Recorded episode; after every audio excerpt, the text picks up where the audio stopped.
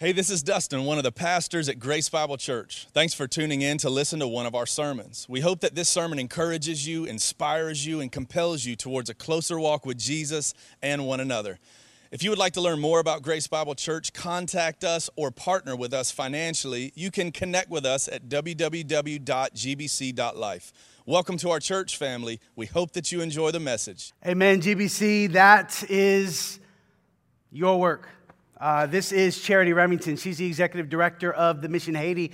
Every now and then we have the opportunity to have a kind of a ministry spotlight for some of our own GBC missionaries, both here in the States and abroad internationally. Uh, and Charity, you were telling me earlier that uh, every one of those kids, they've been sponsored by us. Yes. Uh huh. All of those kids, not one of them would have been in school last year if it wasn't for people sitting in this very room and in the other two services. Praise God. Make so some noise, not for yourself, but for God at work in and through us. Uh, yes. We're so grateful for the Mission Haiti uh, charity. We've got new faces in our church family uh, who are new since the pandemic and kind of coming back online. So, introduce us to the Mission Haiti. What is it? What do you do? Why do you do it? Sure. Um, well, this is my home church, and I'm usually in here with you guys. This is uh, my service, and I'm usually over there. Um, I've been coming here for about 10 years now, and so has my family. When you saw the trellises out back and the people out there, that's my mom and dad, my sister, my brother, and my niece from Haiti, who is the one who was narrating that video. And she grew up in one of those schools. Um, something funny I didn't get to tell the other two services is when she was reading the text of the narration, it says kind teachers. She goes, Well, they're not always kind because they're strict. she goes, But they do teach us to love Jesus. So Way to edit that out. so, well, not that part, but yes. Um, sometimes kindness is strictness. Um, but anyway, what we do is we we work with schools in Haiti just to get children in school. There's about half a million kids who have never attended school in Haiti, and the rest of kids drop out, usually by sixth grade, um, because there's no free school and it has a high cost. And we just really feel like the Lord has helped us to see that that's a root cause of the poverty that just cycles over and over in Haiti the violence, the dysfunction, the voodoo that just strangleholds families, keeps people from accessing the gospel. So a long time ago, we started saying, okay, what is just the cost to get these kids in Christian, godly schools where the Word of God is centered, where they have teachers watching out for them, and where they can be raised up in the Lord? and it ended up being about $175 a year. So our first year we had 15 kids. We found people to send those kids to school, and on and on. It's grown, especially as our own church body has gotten involved. We've gone from 15 to almost 1,300. Um, so it's a, truly a blessing and a miracle. And this past year, with everything that's gone on with them, I've been working in Haiti for 18 years now. And this is by far the darkest, toughest time I've ever seen. I mean, there's been pastors kidnapped off the stage, gang violence going on. These kids are enmeshed in so much terror. And these schools have been refuges for them. I mean, you see those kids praying in those videos, that's life and death for them. Seeking the face of God, knowing who He is, and knowing who their stability is uh, in times like this. So we're just really thankful for everyone who's done that. If you've done it once or you've done it for 10 years, we appreciate you greatly. Amen. Amen. And if you're interested in finding out more, uh, there's still a handful of faces, precious faces of small men and women, female and male image bearers that we have an opportunity to send to school to make sure that they're fed. I mean, did, did, did you hear the young girl that said, I love to go to school because I get to eat? That's, that's not something that we know how to wrap our minds around. For some of those kids, that is the only consistent meal they get. I mean, we've had kids that you find them passed out behind the school building, and summer is tough on kids because there's no consistency in food. So it's a, that alone is a, a lifesaver for some children. Y'all heard that? Um, and this isn't about guilt tripping. We love the gracious generosity of GBC. And so if God burdens your heart to be a part of that, please, in the breezeway, go out and find out more, ask questions. Um, Haiti's experiencing just devastation right now as we speak. Uh, for those of you who want to know how to get involved with helping some of the cleanup and rescue efforts because of the earthquake, know that we have people on the ground right now with Mark Stockland, Haiti Bible Mission, another one of our international missionaries. We'll keep in front of you ways that we can serve them and provide for them. Uh, one of the biggest issues is that some of the major bridges that get to the places that are most devastated, they're they're broken. The springs are broken and the supports on those bridges, and so they can't drive trucks across them. So they're lugging supplies by back, by motorcycle, by bicycle, doing whatever they can to serve folks. And so we'll uh, keep that in front of you. Charity, thank you for your ministry, for your you. witness to Haiti, for keeping us abreast of that. How can we be specifically praying for Haiti? Um, I would say pray, pray for the church. um, because this has really been their hour. Uh, what has been really fun for us after you know eight, um, 18 years of watching kids come up and graduate and some of them go into ministry and start businesses and do all these different things is we're seeing just this surge of passion in the hearts of haitians to try to help their body of christ on the other side of the island um, they just their hearts reach out and they don't have much to do it with but they want to so badly. I mean churches organizing bringing their own stuff gathering their own water bottles and their own sheets from their own house and trying to make convoys across to south haiti to bring it. So i say pray, pray for the, the local body of christ to be resourced to rise up and to be able to uh, they're tired of everyone having to do things for them. They want to do it themselves. Amen. and so i just say pray and join us in agreement with them and then um, just, you know, keep on praying for peace in Haiti and a peaceful school year. Amen. Amen. Let me do that now uh, for you and for Haiti. Father, thank you for the mission Haiti. Thank you for Haiti Bible Mission. Uh, thank you for the numerous organizations uh, that are on the ground there meeting physical needs in order to meet spiritual needs. Uh, Jesus, we do pray for your church, capital C, universal church, all around the globe, that right now, um, God, they've got a great opportunity to respond in the midst of crisis. We grieve, God, just like everyone else, but we grieve as those who have hope. And so, God, I pray for the hope of Jesus and the gospel to be uh, so near the brokenhearted as you promised that you would. God, thank you for charity for the Remington family uh, and for this body, Grace Bible, uh, and their generosity, Father. Continue to burden our hearts to see the gospel go forth here, there, and everywhere. Uh, it's in the name of Jesus we pray. Amen. Thank you so much, Charity. Make some noise for Miss Charity and for the Mission Haiti. You know, I didn't say this in the last two services, and maybe you've done all of your home, own homework, but uh, the situation in Afghanistan is crazy.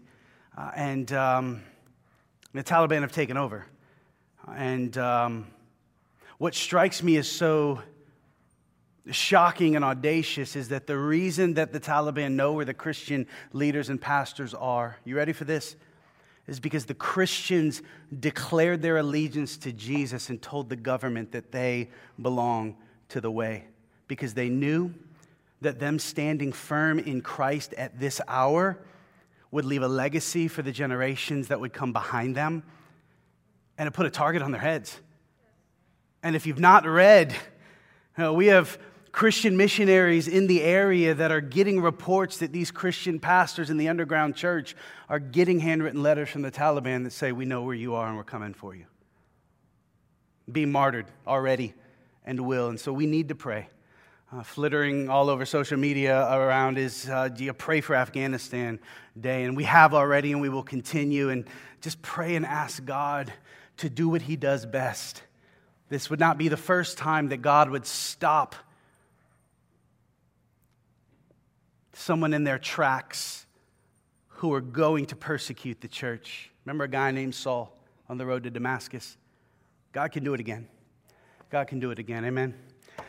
All right. Hey, my name is Cameron. I'm one of the pastors here at GBC. I'm glad you guys are here. Pastor Dustin was supposed to be preaching this morning. But in case you had not heard, he is at home. He and Ansley are on the back end of their quarantine period because COVID paid them a visit as well, as well as uh, Pastor JJ, another one of our pastors. And really, just COVID continues to sweep uh, through the country and even locally. Uh, and so we just want to remind you folks, we said this a little bit last week, but we want to remind you again uh, that uh, if you're feeling ill, make wise choices. Stay home. We would love to serve you uh, church online, 10 o'clock on YouTube or on Facebook. If you feel more comfortable here wearing a mask, then mask up. That's perfectly acceptable. Uh, just so you know, we've resumed fogging in here after every service to clean all y'all's germs away. Uh, we're redoubling our efforts on cleaning and sanitizing the whole church, specifically the bathrooms, uh, making sure that we have our sanitizing stations all around. Uh, but continue to be wise as this surge seems to continue to spread. Again, I know this is a polarizing uh, issue. What's not polarizing is that people are dying, and so we want to uh, be wise and we want to be safe, specifically for those most vulnerable among us. All right, got your Bibles. Turn to the book of Romans, chapter 5. Say what? We are almost done with saying what? We're in this series called Say What, where we are doing our best to unpack some of the things that we say around here uh, that often land out there with a bit of confusion. Uh, we've been trying to clean up some of these theological phrases and, and, and, and, and statements and doctrines uh, so that you can be confident in what you believe about who God is and what God has done and how God's work and the nature and character of God affects us and our salvation. And so this morning, we want to talk a little bit about theology. Uh, Dustin wanted to, but here I am, and I'm glad to be here as always. We may have a, a treat for you a little bit later if technology uh, cooperates, but this morning, we want to talk a little bit about the chain of salvation. Uh, much like uh, a, regular chain works, you know how a chain, a metal chain works. They are metal links and they're soldered together. And the more links in a chain, the stronger and longer and more effective a chain can be. Well, much like links in a regular chain, salvation has some links as well. Now, depending on how far back into the plan of salvation you want to go, there's a whole lot of links that we could talk about. Uh, but we just want to talk about three specific links in the chain of salvation this morning the doctrine of justification, sanctification, and glorification. Okay? Not all of the links, just some of the links that we believe are foundational to knowing and understanding what our great salvation is and how God accomplished it and what He accomplished and when He accomplished it and why it's so significant for us. Now, here's why this conversation is so important. And this may be hard to believe but your pastors, me included, the staff here at GBC, the directors who love on your kiddos, we often have the same questions running through our heads that you do. We often have the same inner critics on repeat in our heads that you do. Questions like, gosh, how can I know that I'm right with God? How can I know that God still loves me, especially when I keep blowing it? Will He forgive me for that? Even that. You know what addresses those questions? What quiets those voices? The doctrine of our justification. Uh, maybe you have different questions and different inner critics. Maybe you hear on refrain in your head, surely God's not going to take me back. Not after I blew it again. How, how long am I going to carry this shame? I don't want to be around Christians because of my past.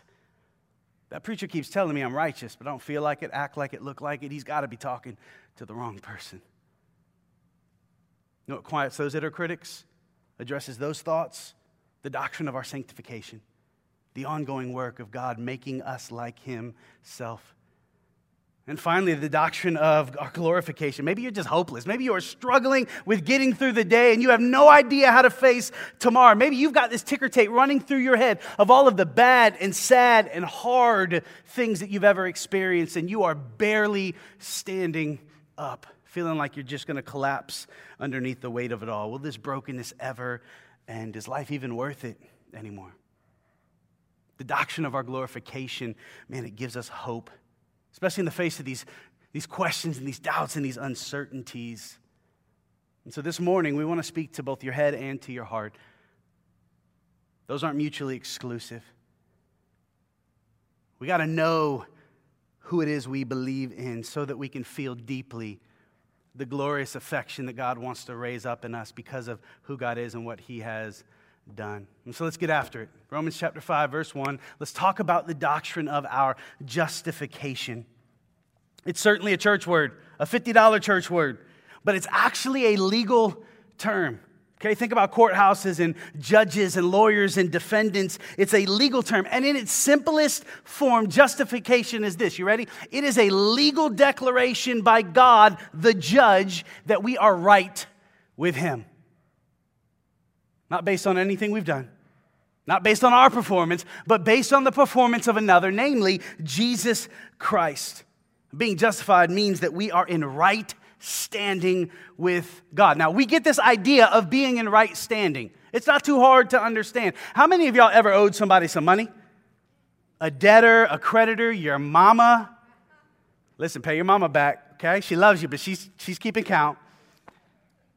To be in right standing with a debtor or a creditor means that we have settled our debt and there is no claim that they can bring against us anymore. We are in right standing with them. Let's talk about the law. What's it mean to be in right standing with the law? It means to be in such a state of obedience that that law can make no claim upon us. We are right with the law. The same is true then about our relationship with God. To be right with God means to be in such a condition of obedience that we owe God nothing that He demands because we stand in a position of perfect fulfillment to His standards. But again, it's not based on our hard work, our ingenuity, our pulling ourselves up by the bootstraps. No, no, no. It's all based on the performance of another. We'll talk about that in a moment. Here, here's the deal, church Christian justification is the powerful proclamation that me and God, we're okay. We're okay. I, I could put my head on my pillow at night and know that I am okay with the God of the universe. The debt that I owed has been paid in full, and it was a gift of grace. This is what the apostle Paul tells us in Romans chapter 5 verse 1. This is how he says it. Therefore, since we have been justified by faith, we have been, past tense, he's pointing to an act that happened in the past, namely the life, death, and resurrection of Jesus Christ. Since we have been justified by faith, how do we access this justification? It is by faith. And Etienne taught us last week faith is not just some superstitious belief in whatever. Faith, for it to be operative, always attaches itself to an object. And y'all are demonstrating great faith in those chairs that are holding you up right now. Amen, right? Uh huh. Just putting all your weight on all four of them legs. Faith, for it to be operative, it must place its weight in an object. In Christian faith, places the weight of its conviction upon the person and the work of Jesus Christ, namely his life perfectly obedient to God and his law, and his sacrificial death on our behalf. Therefore, since we have been justified by faith, we have peace with God through Jesus Christ our Lord. We have peace with God. That's one of the many benefits of our justification. But isn't it interesting that he doesn't say the peace of God? He says peace with God. The peace of God is something that we also eventually experience. And the peace of God is that inner certitude, that inner confident assurance that God is still seated on the throne, that no matter what's happening outside me or around me, I'm going to be okay because God knows what I need and when I need it. That's the peace of God. But we don't get the peace of God until we have peace with God.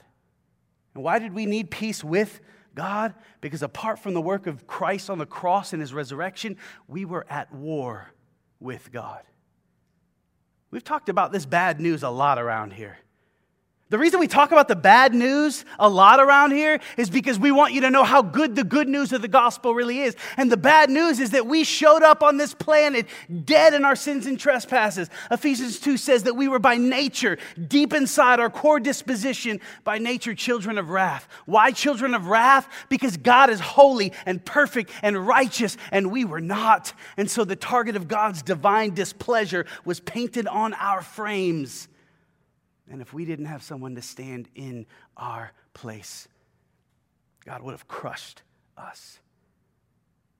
But God, but God, being rich in mercy, Ephesians 2 4 says, when we were still sinners, Christ died for the ungodly, he says in Romans chapter 5. Jesus came and did what we could not do. Therefore, since we have been justified by faith, we have peace with God. Church, the beauty of the gospel is that God is infinitely holy and morally perfect, and that the only way that we can enter into his presence and fellowship is to match his holiness and moral perfection. And none of us could do it, no matter how hard we tried, but he could, and he did. That's why, our, that's why our justification is through Jesus Christ. And we needed Jesus to get through the barrier that our sin created. Sin created a barrier. We could not get through it to get to God, to get back into fellowship. And so Jesus became the bridge that crossed the gulf of our sinfulness into the infinite presence and holiness of God. This is why the good news is such good news. What man could not do in order to be accepted by God, God did himself in and through the person of Jesus. Now, one more place I want to show you that unpacks this idea of justification. There's so many. Uh, flip over to the right a couple of books of Philippians chapter 3. See, Paul wants to explain to us in Philippians chapter 3 that he thought that he could purchase God's righteousness with human currency. But human currency doesn't work in the kingdom of God, in the economy of God. No, he needed a righteousness that came from God alone, not, not a righteousness of his own doing. So as you turn into Philippians 3, let's, let's go ahead and summarize where we're at so far with this idea of justification. We are justified by faith through grace in Christ and it is a legal declaration. God declares that we are righteous. The theological term here is that God has imputed to us his righteousness. He declared that we are righteous. He has moved his righteousness into our account so that when God looks at us, he sees Jesus and his perfection. In other words, when God goes to his mailbox to pull your report card out, you got Jesus' perfect marks. Not, not like this report card I found of my own. Uh, this was back in first grade. C- can you read it there? First grade, y'all. I am enjoying Cameron. Recently, he started answering for other children when I ask a question. Nothing has changed, folks. Let's keep going. Uh, seems hard for him to wait his turn to answer. Of course it is. I've got the answer. I want to help the other kid out. My wife read all of these. There were plenty of them. She's like, nothing, nothing has changed in 30 plus years. No, no, no. When God pulls our report card out of the mail, we don't have to doctor it. How many y'all doctor? Come on. How many y'all tried to doctor up your report card before? Thank you for being honest, bro. Me too. Me too. The rest of y'all are way too holy. Some of y'all don't even remember, right? That's okay. That's okay. Divine forgetfulness. No, no, no, no, no. When God looks at us, he sees the perfect righteousness of Jesus Christ his marks, his performance, his flawless obedience. This is what Paul points out for us in Philippians chapter 3. We're going to fall right into the middle of a thought here. Philippians 3, verse 8. This is what Paul says Indeed, I count everything as loss now because of the surpassing worth of knowing Christ Jesus my Lord. For his sake, I have suffered the loss of all things, and I count them as rubbish in order that I may gain Christ. Verse 9, and be found in Christ, not having a righteousness of my own that comes from the law, not having a righteousness of my own that's birthed out of my good efforts, my human merit, my hard work, but, but having a righteousness that comes through faith in Christ, the righteousness that comes from God that depends on faith. So we're not confused. To be justified means to be declared righteous, and to be righteous means to be declared as justified. Both of those things are synonymous in the text here. And Paul is talking about this radical reorientation that happened in his life once he came face to face with the crucified, risen Savior. See how he defined profit and loss changed when he met Jesus. Why? Because he realized he'd been calculating wrong all along. The things that used to hold value for him, they didn't hold value anymore. Why? Because he thought he could purchase God's righteousness with his hard work, with his impressive resume. See, he's contrasting two different types of righteousness here. Let's talk about them really quickly. There's the do it yourself kind of righteousness, and there is the God gifted kind of righteousness. The do it yourself kind of righteousness, it is absolutely worthless. It's like building your own printing press at home and then counterfeiting your own money. You might fool somebody for a little bit, but ultimately it's worthless. But this God gifted kind of righteousness, we're talking about a righteousness that matches everything that God requires from those he has called into relationship with himself. God gives us what he requires. It's good news, folks. That's the greatest news there is. Paul had come to grips with the fact that his keeping of the law, his ingenuity, his fancy footwork, none of that human currency worked in God's economy. And so, church, as we kind of land this justification plane and, and pick up this next link in the chain of sanctification, man, it means to be, to be justified, folks, is to be declared righteous. By the work of Jesus, we are declared righteous. It's what Dustin often says to be justified, it's just as if I'd never sinned. Say, what? To be justified. It is just as if I'd never sinned. That's what God sees when He looks at those of us who are in Christ Jesus. And that's why it's important that we know that therefore there is now no condemnation for those who are in Christ Jesus. Romans chapter 8, verse 1. And we're going to need to remember Romans 8, 1, y'all. Because justification declares us righteous, but sanctification is what grows us up into walking out our justification. And we're going to need to remember that there's no condemnation in Christ Jesus because we're going to blow it. We're going to make mistakes. We're going to believe lies. We're going to return to our sin thinking that it ultimately satisfies us when it does not. And God's love is so comprehensive that even when we return to our sin like a dog returns to its vomit, God's voice from heaven calls down and says, My child, you're forgiven.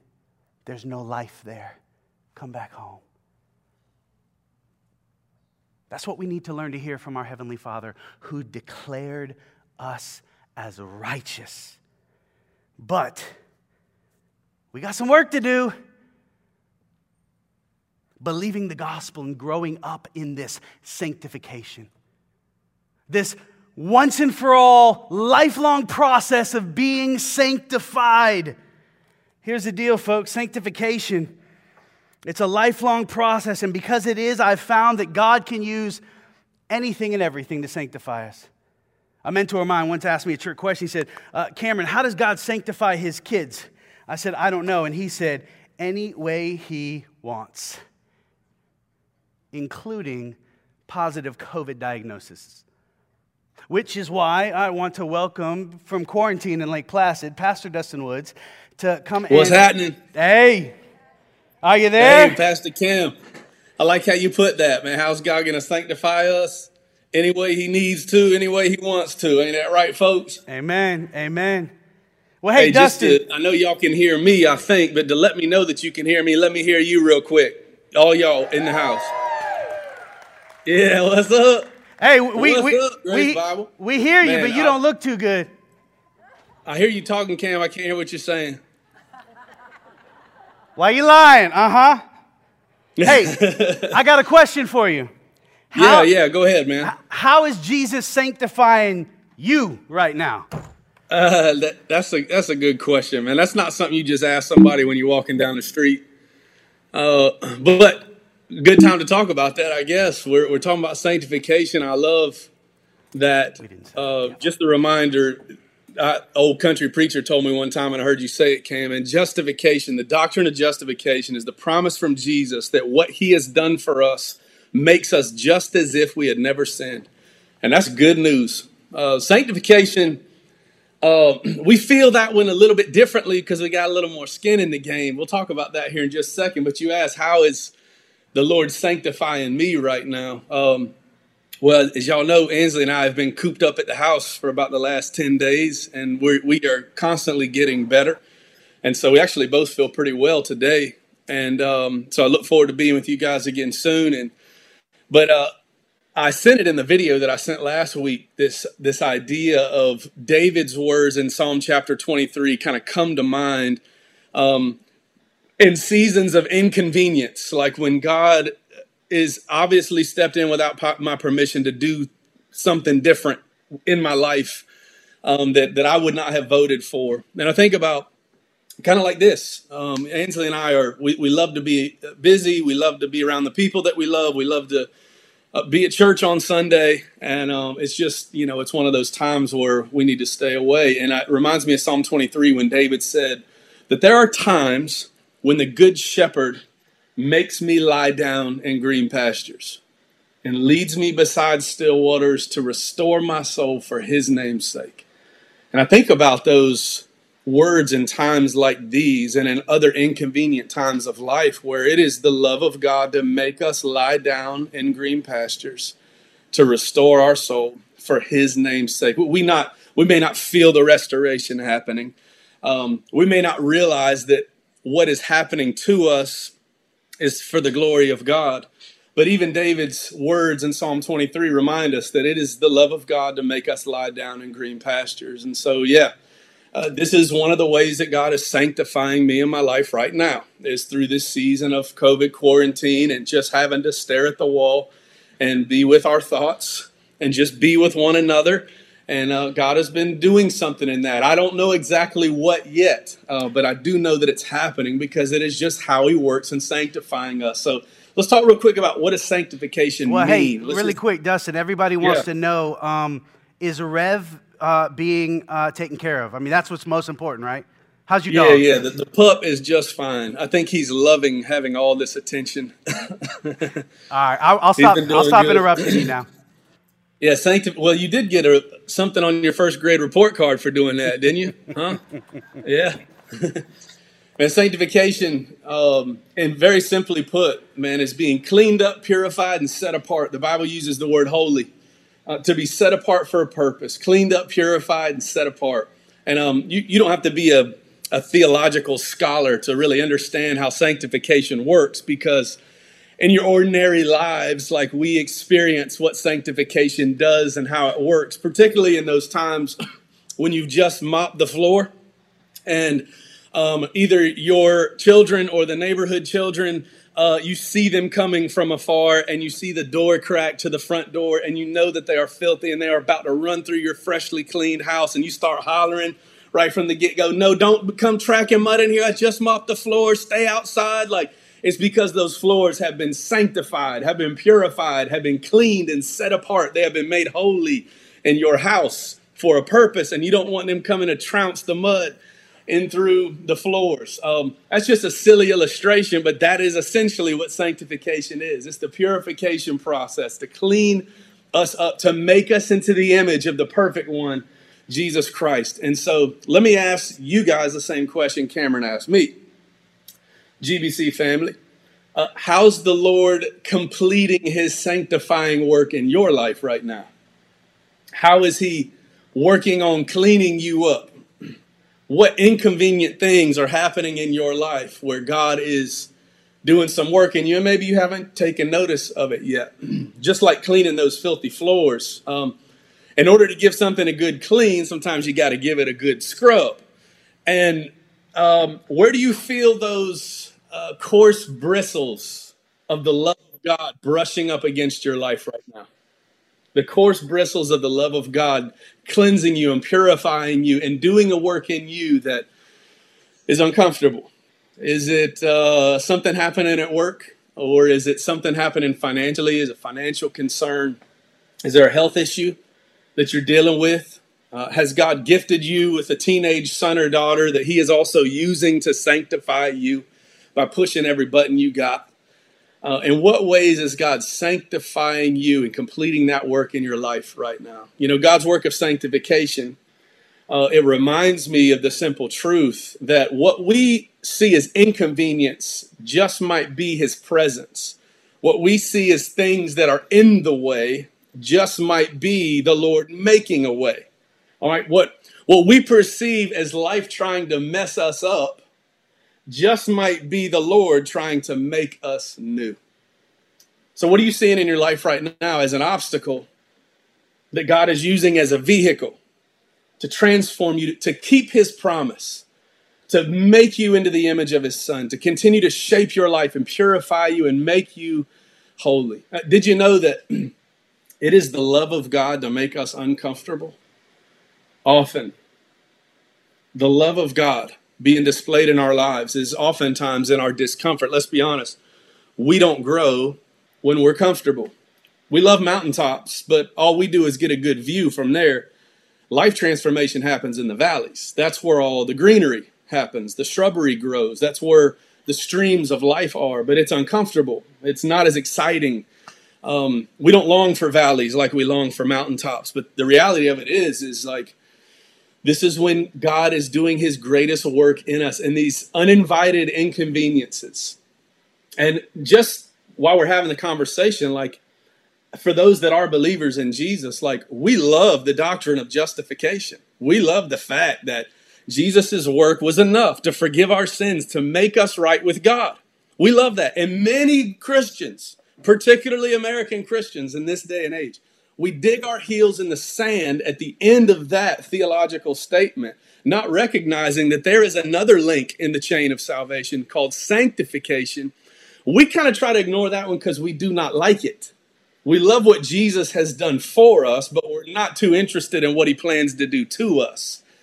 This is why there's so much bad theology being preached out there all over the airwaves that is making it sound as if as if God's goodness is when He agrees with us, when He sees things our way and makes us as comfortable as possible and is okay with the way we see the world, the way we see life, and everything that it has. But it is the love of God to make us uncomfortable, to sanctify us, to purify us, to continue to transform and renew our mind to be more like his. And that's going to be uncomfortable because we've been raised by the world around us. And so we believe all kind of nonsense that the Holy Spirit is wanting to purify in us and make us more like Christ. And so we oftentimes don't like the work of sanctification. But it's the love of God to continue that work unto perfection, and He has promised that He will. So, Grace Bible, get comfortable being uncomfortable. It is the fingerprints of your Heavenly Father being displayed in your story, and continue to trust in Him while that work is happening. Now, interestingly enough, when the Bible speaks of sanctification, it speaks of it in two ways. It speaks of it as something that has happened and is complete, and it also speaks of it as something that is still happening. Now, this is a bit mysterious. This is one of the gospel mysteries that we refer to from time to time. Let me give you an example of where we see this described in Scripture. Hebrews chapter 10, verse 10 is just coming off the heels, the beginning of Hebrews 10, really talking about what Cameron just did justification, the work that Jesus did to make us right with God. And then it moves into the second link of the chain, starts speaking of sanctification. And this is what it says, Hebrews 10:10. 10, 10. For by that, by that work that has been done from Jesus, by Jesus, by that we have been sanctified. Say, we have been sanctified. Say it. Yeah we have been sanctified through the offering of the body of Jesus Christ once and for all. That's good news. Hey, guess what? If you are in Christ Jesus, according to Hebrews 10:10, if your trust is in him as Lord and King, you have been sanctified by his work, by the gift of his body, once and for all. It's a done deal. You've been purified and made holy by God. You don't have to carry that shame or that guilt around with you anymore. You've been made holy and sanctified by God. That's good news, once and for all, it says. And then we jump to verse 14, and then it gets mysterious. And he says, For by that single offering, the life of Jesus, he has perfected for all time.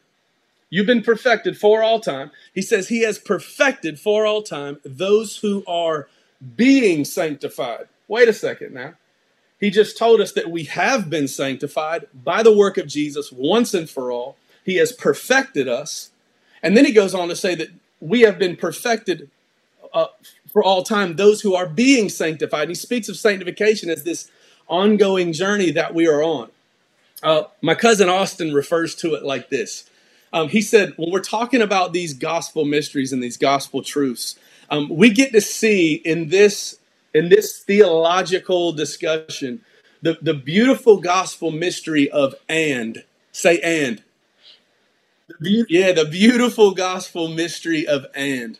Th- this is where the gospel kind of shows us that in the kingdom of god we live in a kingdom now of the already and the not yet. We live in the already the complete and finished work, but also the not yet, the things that we hope for, the things that are still happening in us and through us. This is why when we oftentimes refer to discipleship, which is a part of our sanctification journey, we have been justified once and for all. Sanctification has happened, but it's still happening. This is a big part of our growing up into our relationship with Jesus is being sanctified. This is why we oftentimes refer to discipleship as learning to grow up into what we already are, learning to grow up into who we already are. This is that that that beautiful gospel mystery of the already and the not yet. Now, this can be a little bit confusing, but God gives us some examples of what that looks like throughout scripture. One of my favorite examples you can read about it this afternoon is in Second Chronicles chapter 34.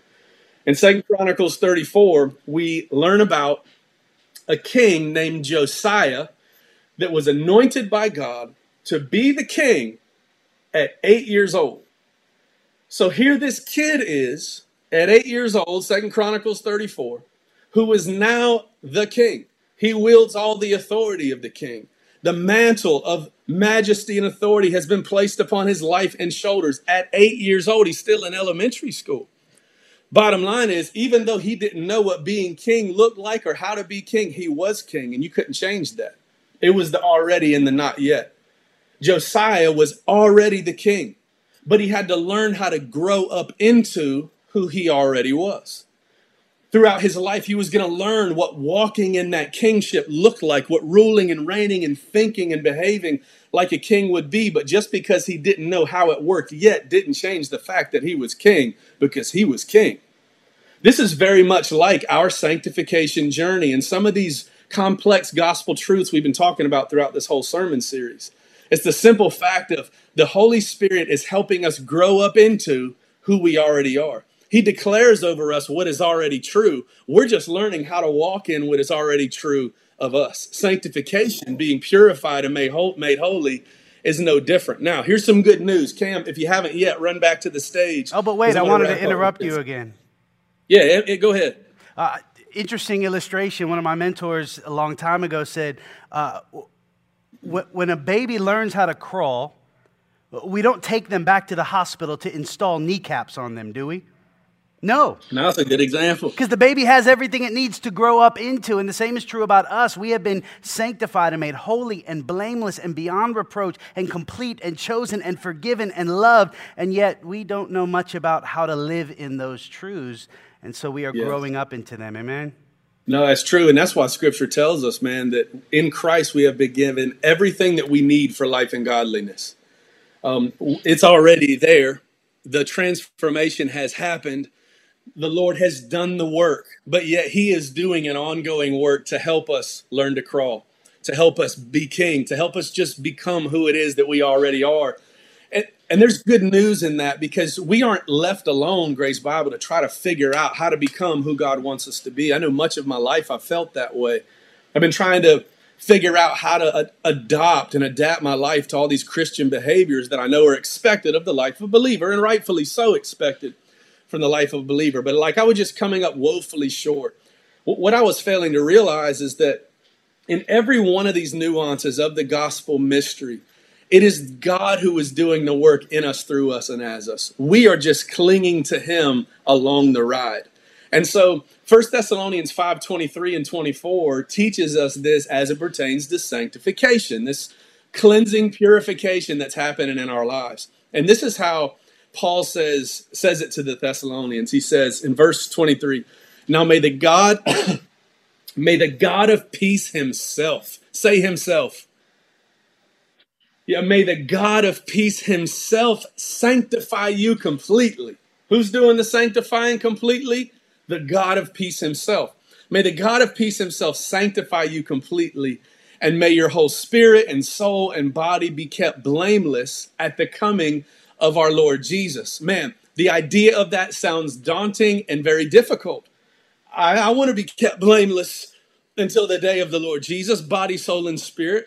And I've been trying to, but I've been coming up short. Remember, he says the God of peace himself is going to sanctify you completely. And look at verse 24. He who calls you is faithful, he will surely do it. Who's the faithful one? Who's the one that's going to do it? Who's the one that's going to sanctify you completely? The God of peace himself, God Almighty. Uh, that really begs the question like, well, if God is doing all the work, then what part do I play in this? How do I step into the batter's box to do my job as a Christ follower of growing up into who I already am and learning to act like a Christian? Well, Scripture speaks to that as well. It shows us what our part to play is in this journey. One of the places is Hebrews 12 2. Hebrews 12 2 gives us these instructions Fix your eyes upon Jesus.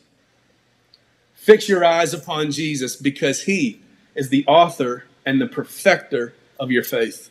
Fix your eyes upon Jesus. John 15 goes on to say, and these are Jesus' words. John 15, Jesus says, Abide in me. I am the vine, you are the branches. A branch who abides in me will bear much fruit, but apart from me, you can do nothing. So here we see this reoccurring theme in the scriptures of Jesus is going to do the work in us, through us, and as us. Our job is to fix our eyes on Him and abide in Him. Grace Bible, this is just a snapshot of, this, of the journey of sanctification, but this is a lifelong journey that the Lord will continue to accomplish in us. Let me pass it back to Pastor Cam as he takes us into some of the exciting stuff of glorification and what we hope for in the days to come. Grace Bible, I love you guys, and I look forward to seeing you next weekend. Thank God for technology that works. Y'all should have seen us first service. Nothing worked. We had him like with his face frozen, looking like uh, I'm sure we grabbed some pictures of it. It'll go in the blooper reel. There's one more link to the glorious chain of salvation. I mean, there's a couple between sanctification and glorification, but let's, let's not get lost in the weeds. The doctrine of glorification essentially teaches this the day is coming. The day is coming when Jesus is going to come back. Amen? And when he comes, he's going to split the sky and he's going to bring his forever kingdom. And he's going to dry every eye. He's going to right every wrong. He's going to finally vanquish death and put to shame every enemy that's ever stood against God and God's purposes and God's people in the world. And he's also going to do something in us. Let me, let me show you how the Apostle John, the revealer, tells us. In 1 John chapter 3, 1 John towards the end of the Bible, he says this 1 John chapter 3, verse 2 Beloved, we are God's children now. We're not homeless anymore, we're not orphaned. We are God's kids, his sons and his daughters. And what we will be has not yet appeared. But we know that when he, Jesus, appears, we shall be like him because we shall see him for who he truly is. Here's what he's saying the day is going to come when Jesus returns and he brings with him our resurrected, glorified bodies. Can I get an amen? Like these decaying earth suits that are decaying much quicker in some of us than others. God's going to renew our bodies and He's going to reframe and refashion this world that is groaning because of sin. Jesus is going to do this work. He's going to make every sad thing come untrue. If I can quote Gandalf from Lord of the Rings. I want to show you one more place that Paul has the audacity to say something that some commentators say is the most daring verse in the Bible. Romans chapter 8, another place where this doctrine of glorification is unpacked for us. And uh, I'm not going to tell you the audacious part. I want you to see if you can find it. Romans 8:30, Paul's giving his own glorious chain of salvation, link after link after link. Don't get lost in the links. Just look for the crazy part chapter 8, verse 30. And those whom God predestined, he also called. And those whom he called, he also justified. And those whom he justified, he also glorified. Now, I married an English major, but I did not need to do that to know that these are all in the past tense. Say, what? I, I hope this isn't my glorified body. It's a little bit frumpy. I, I thought I was going to get one with a six pack. Is Paul really suggesting that we have already been glorified? That we have already attained our sinless, perfect, glorified state? No, that's not what he's saying at all. Man, I hope not. No, I don't think it is. Here's, here's what he's doing Paul is so confident, so sure, so rock solid that Jesus will return, that he teaches us as if it's already happened.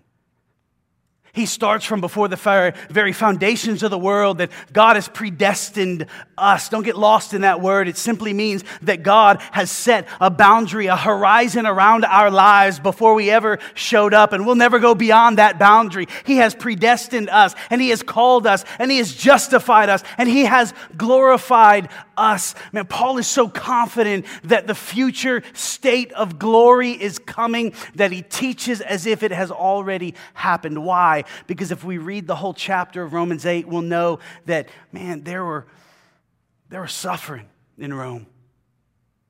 They were groaning for Jesus to come back. Not only the people of God, but creation itself. Romans 8 18 to 20. Creation itself was groaning, waiting for Jesus to return. If we had ears to hear, we could step outside and we could hear literally the trees and the earth groaning and crying because sin infected everything. Yes, I believe the earthquake that devastated Haiti and took thousands of lives is a result of sin embedded into all of creation. Even in the tectonic plates, sin has manifested itself in all of creation.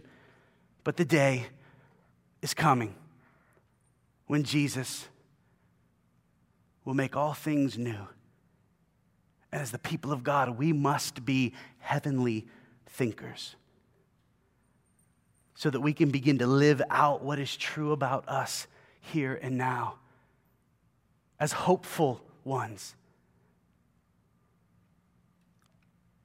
And so, my dear, justified, sanctified, glorified brothers and sisters of the Most High God who are loved and chosen and blameless and holy and righteous and beyond reproach.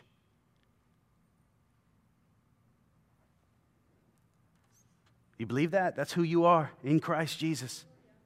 We may not feel like it, we may not act like it. We may not know how to walk out that yet, it's why we need each other. It's why we need to be discipled. It's why we need brothers and sisters and men and women to encourage us and to remind us who we are and to remind us when that's not Jesus coming out of us, to remind us of what our godly options are when we face a crisis or we get a call that we weren't expecting or when we come up against something really hard and we don't know what to do. We need each other. The church of Jesus Christ is at its best when it is calling out to one another, reminding one another who we are in Christ, not throwing rocks at one another. God never shows us the warts in someone else to throw rocks at them. It's always a call to intercession and prayer and love. Justification, sanctification, glorification, glorious themes of our glorious salvation May we continue to get lost in this love story. That God has rescued us and saved us from the penalty of sin by justifying us, is saving us from the power of sin by sanctifying us, and will one day save us from the presence and pull of sin by glorifying us. Praise God who's covered all of our bases and wiped out every one of our enemies. Pray with me. Father, thank you Thank you for this glorious intruder who knew what we needed and when we needed it, and yet while we were still sinners, Christ died for the ungodly. While we were in full on rebellion, Jesus, you came